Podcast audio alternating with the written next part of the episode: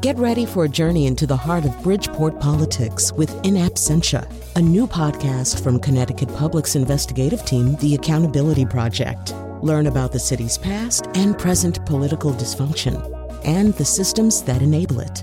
Tune in wherever you get your podcasts. Funding provided by Robert Yeager and the Tau Foundation. The Connecticut Center for Arts and Technology, or CONCAT, was started a decade ago in New Haven. It provides GED and job training programs, entrepreneurial support for adults, and after school programs for students. The idea is modeled after an innovative program in Pittsburgh that's part of the Manchester Bidwell Corporation. It's a one stop shop that changes the lives of underserved communities. This is Disrupted.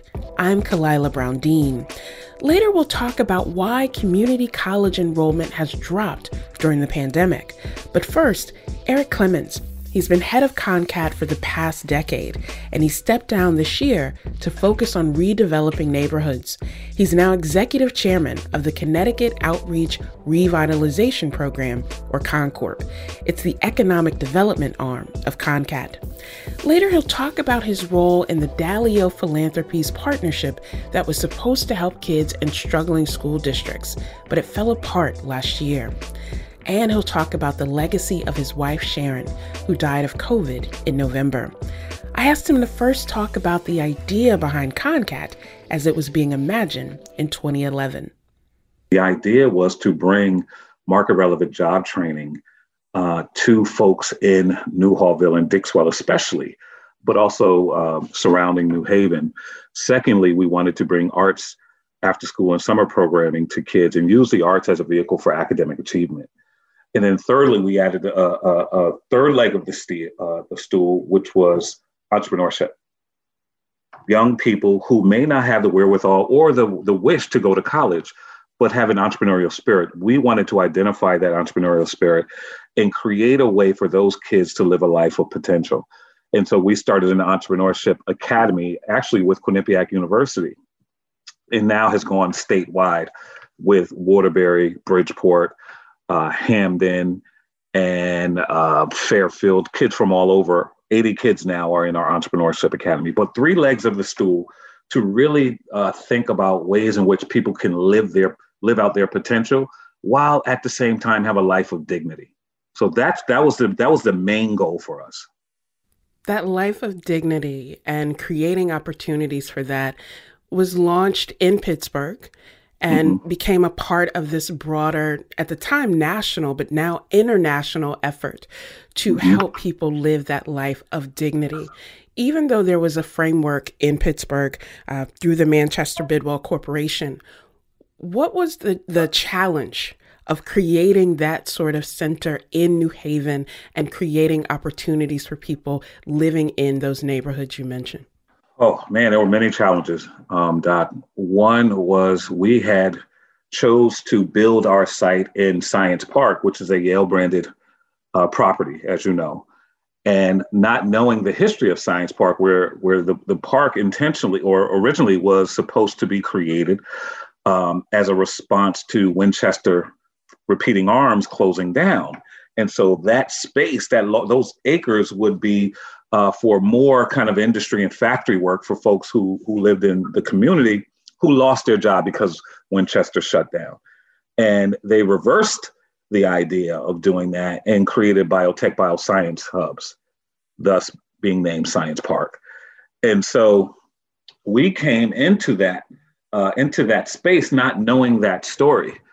And quite frankly, they had built gates and walls around that space um, and you know, you you had to kind of stop to come through Science Park. Um, folks who are indigenous to the community. We didn't know that. We thought Science Park was ideal because it was in the midst of cutting edge technology, hence the name uh, technology in our, our name, uh, while in this at the same time in, the, in probably the most depressed neighborhood in, in New Haven. And so it was very difficult for, fo- for folks from the community to take us serious, thus trust us because we had set up shop in a place that, um, quite frankly, did not keep their promise to the community. And so that took us some doing.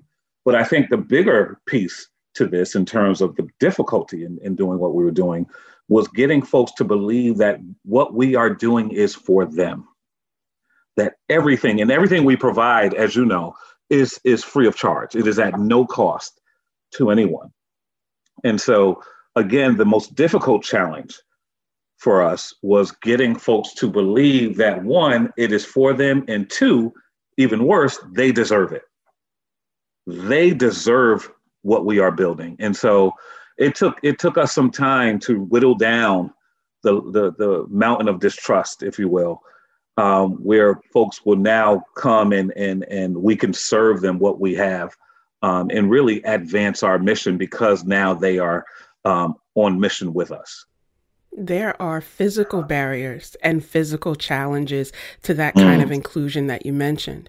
But mm-hmm. often the result of this is, as you said, the skepticism about who are you and why are you coming into this community? What's in it for you? And you mentioned having to overcome those challenges and hurdles. As you look back at your time at CONCAT, what are you most proud of? Wow.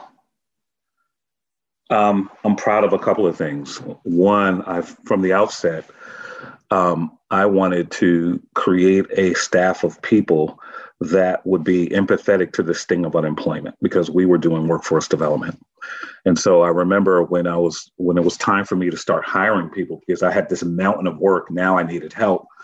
Um, I, I went to our board chair and I said, you know, there I have like 200 resumes of people uh, who are are looking for work most of the resumes are people who are unemployed. I said, I think we should hire folks who do not have a job right now. And so, everyone, when we opened, everyone that I hired was most recently unemployed. And I'm really, really proud of that. And I look at these folks, someone like Genevieve Walker, who is now the CEO and president, who came in um, when our door, you know, she was there maybe a month and two months before the doors open. She was unemployed. She is now the CEO. I'm really proud of that. I'm proud that the community sees CONCAT as a community citadel now, and it's a trusted vehicle for change, um, not only in the community, not only in the city, but in the state, quite frankly, in the, in the country, right? it's one of the premier nonprofits in the country, quite frankly. And so I'm I'm proud of the work that we've done, and I'm proud that um I'm proud that I could leave. Right, I'm I'm proud I left the right way. You know, we we had a succession plan and we worked it for the last four years. Um, and I don't think a nonprofit leader, especially one who is founding, should be in that in their position more than 10, 10 years. And this was 10 years and and i didn't want to i didn't want to stay and not be relevant anymore right? My leadership not be relevant. And so i'm really proud that that i i had the courage to leave and the humility to leave. Eric you talked about investing in your staff with intention and investing in their potential in a way that many others do not. New Haven is known as an eds and meds city, and mm-hmm. often that means limited opportunities for other people. I want you to think about how the pandemic affected the work of CONCAT because now it's not, it's never just been about the programs, but it certainly, I would imagine, became complicated. Talk to our listeners about how do, dealing with these dual pandemics affected yeah, the work yeah. at CONCAT. Yeah, it, it, it, it did impact the work. We, we had to close down. And as you know, we have workforce development programs, two in the medical field and the other in culinary arts, and all the restaurants closed. So what are we to do? Um, also, what was important to me was the staff, whether it be from our security guard, Idis Wilson, to myself, 24, 25 people. I wanted to make sure that those folks in the midst of this pandemic did not lose a paycheck. And so what I did was um, I started raising money to ensure that our staff, especially, stayed on point, stayed on mission, advanced our mission, even if they're not in the building. Secondly, we realized that a lot of our families and our students were, were struggling and suffering along with the folks in, in the community. And um, we wanted to raise money to help those folks. What we set out to do was raise money, raise a, COVID 19 relief fund um, with an aim of $600,000. And what we would do was give out $400 debit cards to folks in Dixwell, in, in Newhallville, and our parents of our kids in our programs and people who are in our programs who are really suffering due to COVID. And so we were able to raise about $520,000 in the maybe three weeks, we raised that money. And so for months, we gave out $400 um, every month to folks who were struggling and, and, and really gave the money away. We, we then started thinking about okay, people are really hungry as well. And so I was able to work with a uh, market, Elm City Market downtown, and they allowed me to leverage their food distribution lines. And because, as you know, food at the time was not um, being distributed, it was actually going to waste because the restaurants were closed we were able to reroute those those uh, that food distribution. And Concat, we have a restaurant called Orchid Cafe. Orchid Cafe became a food hub and a food distribution center for the neighborhoods. So those are some of the things that we had to do in terms of pivoting to help people while at the same time try and get our programming back on track um, because we still had students who were looking for things to do and, and wanted to continue their education but it was a pivoting to to really advancing the mission in a different way. You wrote an op-ed in the Connecticut Mirror, and it was called "When People Are Putting Their Bodies on the Line, the Least We Can Do is Support Them." And I want to raise a line from your op-ed that really struck me. And in the letter that you sent out for communities, you said, We're committed to proclaim the power of justice through service and through a concerted effort exact the wrongs of poverty. Why do you see addressing poverty as a moral imperative that then needs to be embraced by community? Yeah, that's such a great question. Um, I grew up really poor and always wondering who was going to come help me. And folks never really coming. Uh, the one solace that I had was a place called the Carver Community Center. I'm from Norwalk, Connecticut and that community center really raised me. And and so i know the profound sting of poverty. To your point earlier not only a physical pain but a psychic pain that poverty creates in the mind of people. And so i think a lot of times if not all the time and too too often there is a focus and a deep concentration on the manifestations of poverty as opposed to addressing poverty itself. Poverty is the enemy, and we have the means to get rid of poverty. We do. But we rather kind of program poverty out because I think a lot of times folks who who have who who have the means um, they want to do something about poverty, but they don't want to be next to poor people while doing it. And so um, I think poverty is our number one issue it is i don't think it is um, education disparity. I don't think it is housing disparity although those things are are evil as well. I think those things are wrought from poverty. And if until poverty is addressed we will never ever uh, exact the wrongs of poverty right? We, we will never do it. Um, it it is it is to me it is the most profound evil that has been created um, outside of slavery actually it is a it is a manifestation of slavery. Eric Clemons is the founder of CONCAT, the Connecticut Center for Arts and Technology. He just stepped down as CEO after a decade. Coming up, he'll talk about his focus now with the Connecticut Outreach Revitalization Program and about his role as chair of the board of a public private partnership between the state and Dalio Philanthropies. This is Disrupted. Stay with us.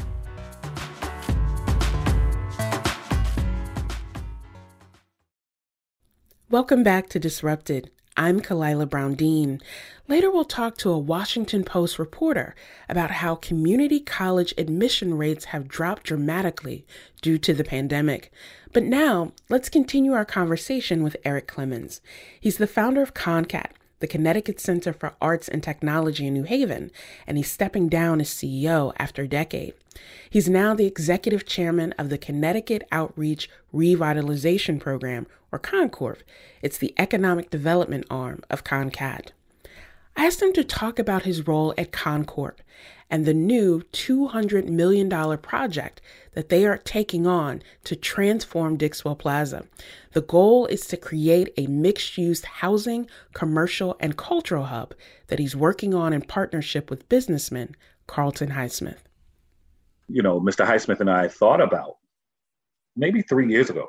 What, you know, I, I was really thinking we have hundreds of graduates who went through our medical training programs in our culinary school and parents who have come to CONCAT and become family. And what, what is the next iteration of impact we can make for them? They are seeing life differently. They have a job now. They want to own a home. They want to own cars. All of these things, they see the world differently and they walk in the world differently with a, with a different gait. And so, what could we do to create the world that they now envision for themselves? And so we said, all right, let's start this economic development arm of our nonprofit that will create housing, that will create entrepreneurship opportunities, that will create retail. And, and so we've set our sights on Dixwell Plaza, given that it has been in decline and, and, and forgotten for, for decades. And I felt like this was an absolute shame, given that Dixwell Avenue is the main, in my opinion, the main artery in New Haven. You had this Black historic neighborhood that was allowed to be in decline for decades. And we wanted to do something about that. Now, given, again, going back to the word dignity, given that we are looking to create dignity in communities, um, this, in our opinion, and definitely in mine, this community and this tract of land especially had no dignity at all. And, and again, was intentionally left to decline. And so we set our sights on Dixwell Plaza, which is a uh, urban renewal, uh, old kind of strip mall. And eight, eight, eight and a half acres, and we said, you know what, let's try and develop, redevelop this plot of land, thus trying to transform this community and, and make it a beacon of light again, not only for, for just the city, but also for Black people again. And so we started acquiring those properties. We set up the formation of the organization. I sat with the community for a year and a half, listening to what they want and need. And based on what I heard, we then master planned that site and programmed it uh, based on community information. One of the things that we heard last year was that, you know, there's a report in Forbes that said nearly half of Black owned businesses were wiped out because of COVID. On every measure, that disparity has been concentrated within communities of color broadly, but in particular, Black communities. And now we're hearing that the Treasury Department has made this $9 billion commitment to minority owned businesses. But we also know that even with the PPP program, the people who needed access to those funds couldn't get it because they didn't have the infrastructure that other companies had to do that. How will CONCORP address that disparity to support Black owned businesses who are local to the community and committed to the community and not just to their profit margin? Great, great penetrating question. One, I, I, I launched an economic justice fund for that very reason, right? That 45% of the black businesses in the country were shuttering. They were they were falling apart and closing. And so, what could we do instead of playing the short game in terms of COVID relief um, with food distribution and debit cards? How do we play the long game as well, right? To ensure that if in, if in fact there is economic infrastructure in these black communities through entrepreneur black entrepreneurship, how do we continue that economic infrastructure and, and continue this capital formation in these communities? And so we launched the Economic Justice Fund. We were able to raise $200,000 and we got a match for another $200,000 from the state. So now we have $400,000 that will go to Black businesses, um, Black business owners in mostly Dixwell and Newhallville, um, and also technical assistance that will go to those folks, and that would be accounting, um, accounting uh, capacities, insurance capacities, um, consultants, you know how to how to build your business, those types of things. We're bringing that to bear for those for those black business owners as well. Secondly, we are poised to um, take hold of a 40,000 square foot building, and we'll probably close on it very soon. And we are going to start the CONCORP Community Economic Impact Lab. And it will be a building dedicated to minority owned businesses, incubating those businesses, uh, mostly from the community, and launching those businesses as well. So I'm very, very, very excited about that. Myself, Mr. Highsmith, Paul McCraven, Anna Blanding, who who you all you know all these folks. We're putting that together now. We have a business plan. We're actually looking for an executive director to run this because you know I I'm, I don't want to run it. Um, I will until we we find somebody to do it. But it's a forty thousand square foot building that is poised to incubate minority owned businesses, uh, mostly in the community. So we're addressing that issue head on, um, which is again part of me kind of building a bigger boat is to launch this Economic Impact Lab. Part of what you've done in your career is to think beyond the problems that are before us and to think in innovative ways how we reach solutions. And you are part of this private public partnership with the state, Advancing Education and Dalio Philanthropies. And that partnership fell apart because of all of these questions. What do you think the state needs to learn from that, Eric, as we think about the challenges that continue to be present in Connecticut and how we move not just past them, but through them? Yeah, that the the partnership for Connecticut, you know, it was is born out of a, a, couple of ideas, and, a lot of not a lot of people know this. You know, myself and a, a young man who works at Dalio Philanthropies, who a dear friend of mine, Andrew Ferguson, and I would have dinner monthly for years and talk about ways in which we can help youth because you know youth very much like middle class are are the forgotten people right and so um you know for years we we did this and and with barbara and and, and ray dalio thinking about ways to to do this. And and um, kind of the partnership for Connecticut was born. As a, as you mentioned, a public-private partnership that potentially three hundred million dollars okay, $300 million were dedicated to disengaged, disconnected youth in the state of Connecticut, where there are over 45,000 of these young people are disengaged, disconnected from school, from a whole bunch of things in life. And we were bringing to bear potentially 300 million, definitely 200 million. 100 million from, from private, 100 million from public. And we would raise another 100 million. 80%, 85% of these young people are Black kids. And so I was one of those kids. And so, of course, I was all in and actually chaired the board of this endeavor. And it was so fraught with politics in a deep way. And not just politics, but ad- adversarial politics. Um, because the statute called for politicians to be on the board of this endeavor. Um, and I would I would go as far as saying also, if the 85% of those kids who needed the help didn't look like me, I think things would have went differently. And I say this now because I said that to the people who were involved. Um, and not all folks behave badly. Not all, actually, not not many. And so, I what I would say is to the state that if in fact you are serious about helping those kids who need the most help, and if we are serious about creating a wider and deeper tax base in a way where these kids can now become um, employees somewhere or entrepreneurs somewhere that will take a burden off the wealthy then leave politics at home. We can help people. Like the things you see that are happening in the state is because people care about them. Things that you don't see happening because people don't care about them. And so this brilliant idea, in my opinion, that had could be could have been a national model in helping kids who everyone look away from, right? That's why I love Barbara and Ray, especially, because they run to the trouble, right? They'll sit with you and say, Eric, what do you what do you think? Because we don't know. But they'll run to where the help is needed. And so um, I would I would I would urge the state that to, to have some real moral courage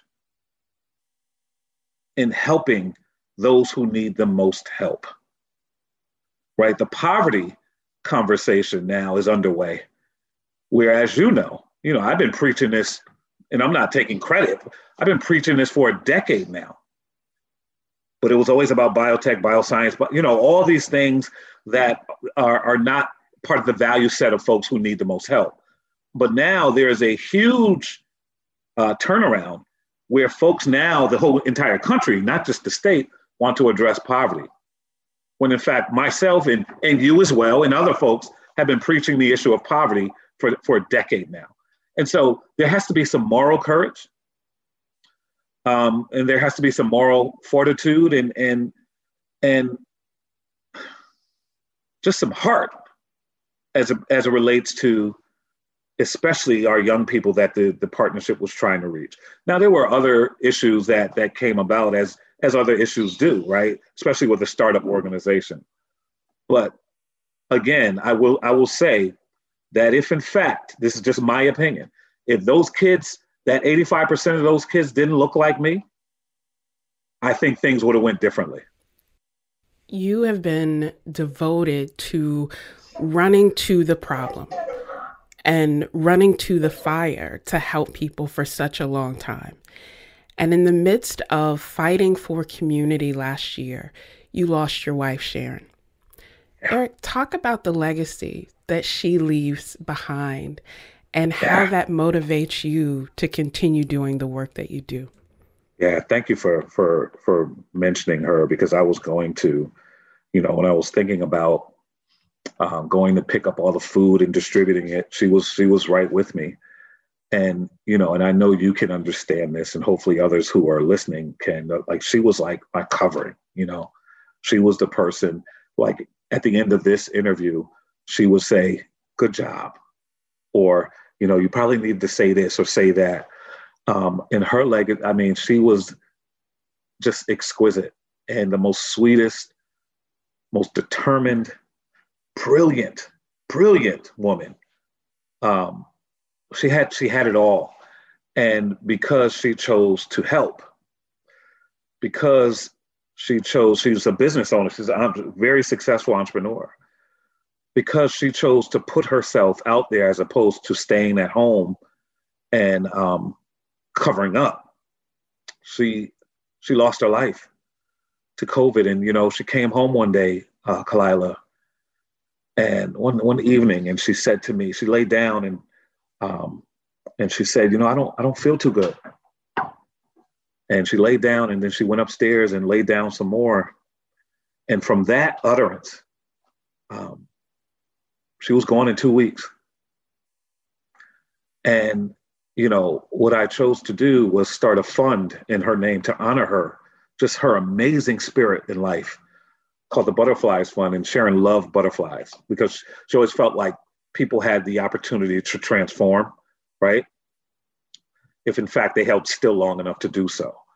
And so, um, our, our we have four daughters, and and um, these young ladies, we loved education, as you know, and these young, ladies went to some really great schools, and so we, we chose, and I chose to start a fund in her name, in her honor, and the money um, in that fund will go to scholarships for Black women who attend the, the colleges. Uh, Smith College, our oldest daughter went to, Tuskegee University, our second daughter, Hampton University, our third daughter, and Spelman College, our third, our fourth daughter, who's a, a junior at Spelman now.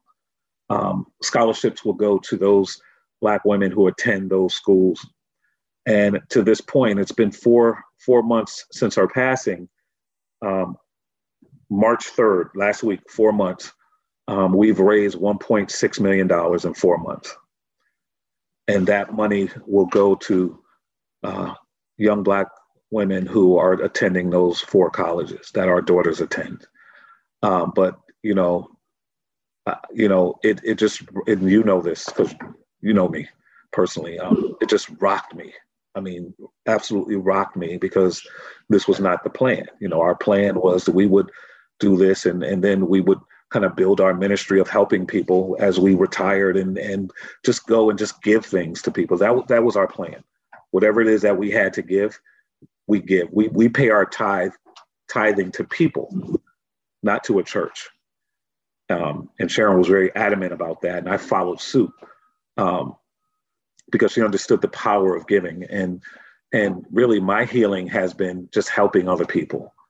Um, and so that is her legacy and and um, it was not the plan you know i still have like moments of, of deep sadness um, and at the same times I, I have moments of, of pure joy and light because of my remembrance of her and so so yeah you know she was just a powerhouse of of humanity that commitment to healing the commitment to helping other people and the beauty of what you said about if people are still long enough, they can blossom into that potential. As you think about the next steps of your journey, Eric, what's motivating you or what's giving you hope about the possibility of community to continue to develop and flourish? What's giving me hope is um uh wow, that's a great question. I think what's giving me the most hope is the fact that other people are listening, that whatever position God has put me in at this point of my life uh, has given me credibility in a way that those who can help even more are listening to me and believing in the things that I'm saying because I have done everything that I said I would do. That's really, really important to me and um and that gives me hope because it allows for those folks who have been the most resourced to be in community in authentic concert with those who have the least. And in, in, and in bringing those people together i think a very powerful things ha- thing happened because i think people who have the most come in commun- come in contact or proximity with those who have the least and think they are going to teach but they actually learn more than they have taught and i think that is a very powerful thing if in fact we can avail ourselves in a real way to each other and realize that we are no different from each other that that that the suffering is redemptive on both ends that we are all, if you are human, you are suffering in some way. Right. And and if and if and if you can be honest about that, that we all need a an ounce of love every day. Right. And that I believe, you know, I believe this is a deep belief I have. I believe we all have a masterpiece within us. And the thrust of our being is to reveal that masterpiece to the world. And most of most often, the revealing is because we are in concert or in relationship with others in a way where it, that thing that is in us comes out and we present it to the world. And it doesn't matter how much money you have or how much money you do not have. Right. And so I'm very hopeful because I've, I've been allowed to be a bridge to two worlds and a believable one. Right. And so um, that is an honor that I hold. So um, that that to me gives me hope. Eric Clemons is the founder of the Connecticut Center for Arts and Technology in New Haven, and he's now executive chairman of the Connecticut Outreach Revitalization Program. Eric, thank you so much for joining us. Thank you, dear sister. It's a pleasure. Coming up, we'll talk about the future of community colleges. This is Disrupted. Stay with us.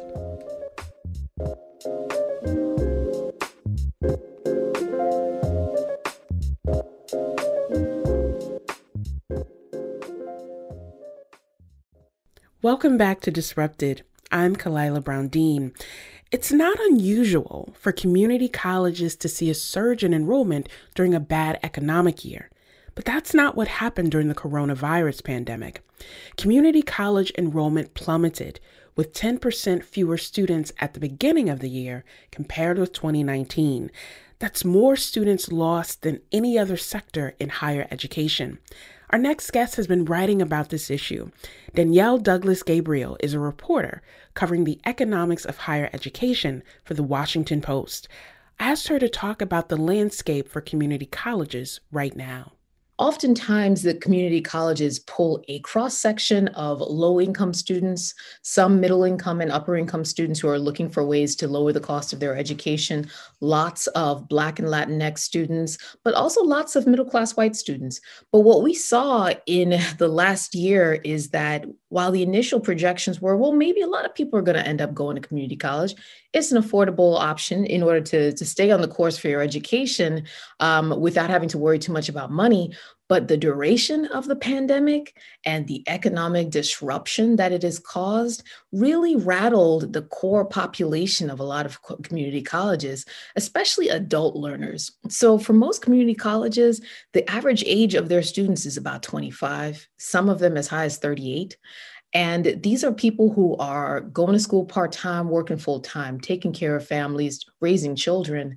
And when they had to make the decisions of whether to stay home with their kids in order to help them with their education, they put their own education on a back burner. Or when finances were just did not materialize the way they thought it would, that also became a problem. And for students who are coming out of high school, going into college, some of them decided that the finances just wouldn't work. Others realized that a lot of the four year institutions were a lot more open and more welcoming of them. And they figured, well, if I'm going to do this, I might as well go straight into the four year schools, some of which were offering tuition discounts in order to draw more folks. So they were kind of grappling with all of those factors playing out at the same time.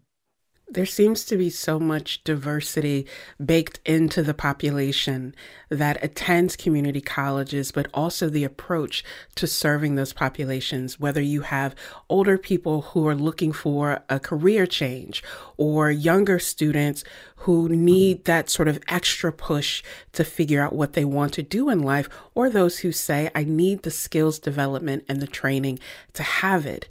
But why then in the United States do we even see community colleges burgeoning? We know that this emphasis on education in many ways is uniquely American, but then the community college system seems to be even more unique for the US.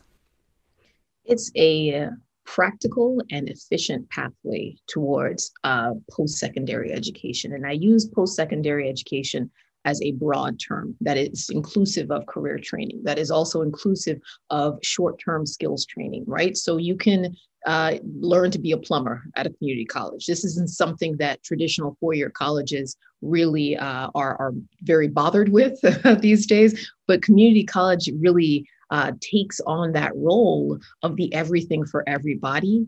And it's, it, you know, before the pandemic, about 40% of undergrads attended community colleges. Certainly, the enrollment has fallen off, but I think there's a reason why the Biden administration, particularly Dr. Biden, Jill Biden, who, by the way, is a community college professor at Northern Virginia Community College. She's still teaching, which is wild to me. But um, there's a reason why they have really honed in on the idea of community colleges as the economic engines, because they can do so much for so many people at a much lower cost than other uh, segments of higher education. I think even the very name community college implies that we see this access to education, this access to career development and training as being central to economic development, but also fostering those ties. What are you seeing within the Biden administration to address this, address the reality of not just declining enrollments, but the importance and the need to have job training and future opportunities for people who would usually go to community college?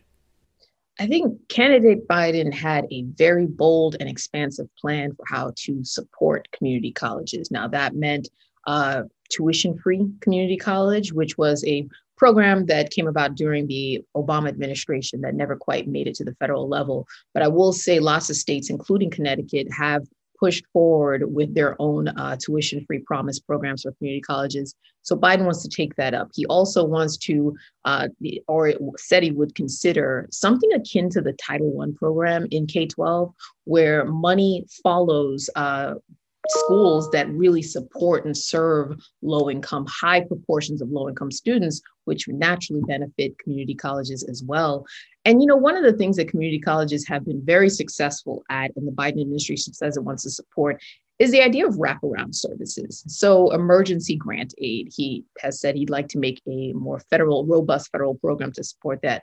Community colleges already have been doing that. They have food banks. They are dealing with housing insecurity. I've spoken to community college presidents that actually do delivery services of food and groceries to their students and their families. So those sorts of very uh, communal and and very community centered uh, behaviors of community colleges is something I think the Biden administration would like to take to a federal level and promote federal support to things that are already happening in various states and very in various districts at various community colleges. You mentioned that difference between what candidate Biden proposed and what President Biden is actually able to do or is doing in his current role. What do you see as the role of states in this in helping to fill that gap between the promises on the campaign trail and the realities that you're seeing for community colleges?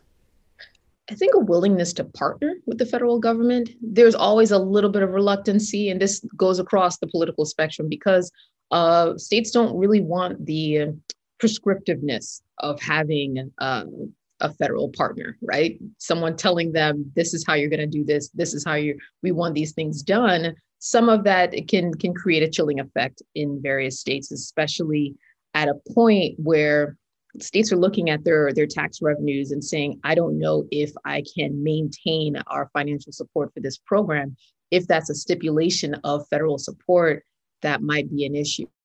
So president biden has not made a formal proposal as to what he wants to do but I, i've spoken to folks at the white house who say that that is forthcoming. I think right now the big thing is getting the rescue package uh, in place, and then we'll start th- talk- talking about how to get congressional support for all of the ideas that candidate Biden promoted. Access to education is often contingent on access to funding. And just as we've seen the scaling back in the stimulus proposal, there's a question about whether we will see a scaling back on the commitment to student loan forgiveness. What are you seeing in that area, and how does it affect community college students? So, the interesting part is that the fact that we're even having this conversation blows my mind. I've been covering higher education for several years, and this was kind of a, a wish wishful thinking idea of the the very kind of far left activists and the fact that this is a part of potential policy right now is amazing. So as you you're probably well aware, you have Senator Warren, all of most of the progressive caucus, as well as uh, Majority Leader uh, Chuck Schumer, saying we want fifty thousand dollars, no questions, no means testing, no caps on you know how much you make and such because that would do a couple of things. It would knock out the debt for about 75% of the population that owes money. It would potentially uh, start to narrow some of the racial wealth gap because Black students owe more, they borrow more because of the legacy of racial discrimination. They just don't have the resources in order to afford college. Biden has always said 10,000 is his number. The reason being is that for before the pandemic hit, it was pretty much understood that the people who were defaulting on their loans, who are really, really having a hard time, often owed less than $10,000 in debt. Reason being is they likely dropped out of college before being able to complete and before amassing more debt. So those are the folks that would benefit the most um, in his perspective from that 10,000 as I'm sure your listeners would know, there are a lot of people who are against any kind of debt forgiveness at this point. Questions about fairness for people who did not go to college. Why should they have to support this? Questions about what about people already paid back their loans? And then a big argument about this would this is a regressive policy that would primarily benefit um, wealthier, higher income folks. The issue there is that it doesn't take into account the racial implications, right? There are higher income Black uh, borrowers who still have a potential of struggling to pay back their loans because they don't have the wealth and resources if they were to uh, lose their job or if a family member, which is very common, were to need help.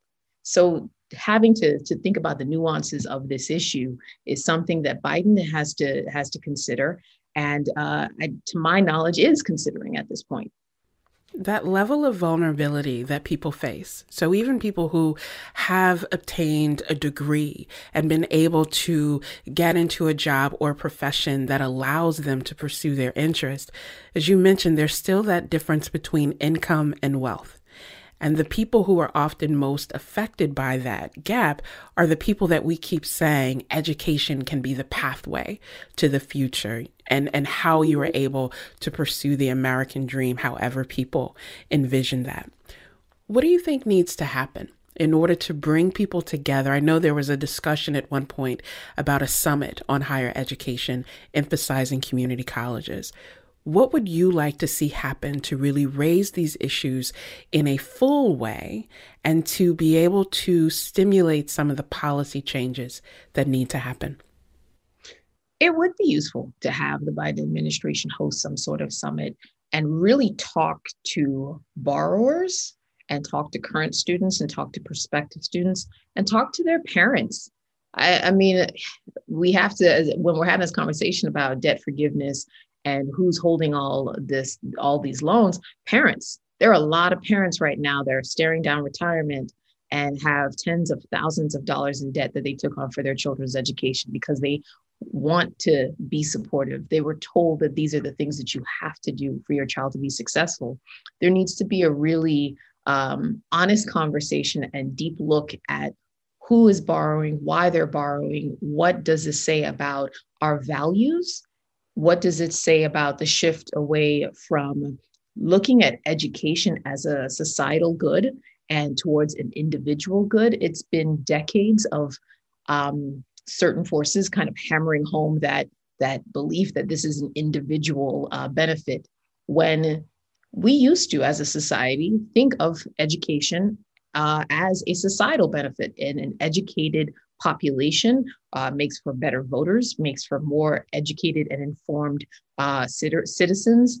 But that moved away. And it, you know, there are a lot of people who say it moved away as the people who were going to college became blacker and browner. And there was less of a kind of having state legislatures who are funding uh, state colleges seeing their children in that population. And there's something to be said about being able to distance yourself and cut money when you don't feel like people like you will benefit.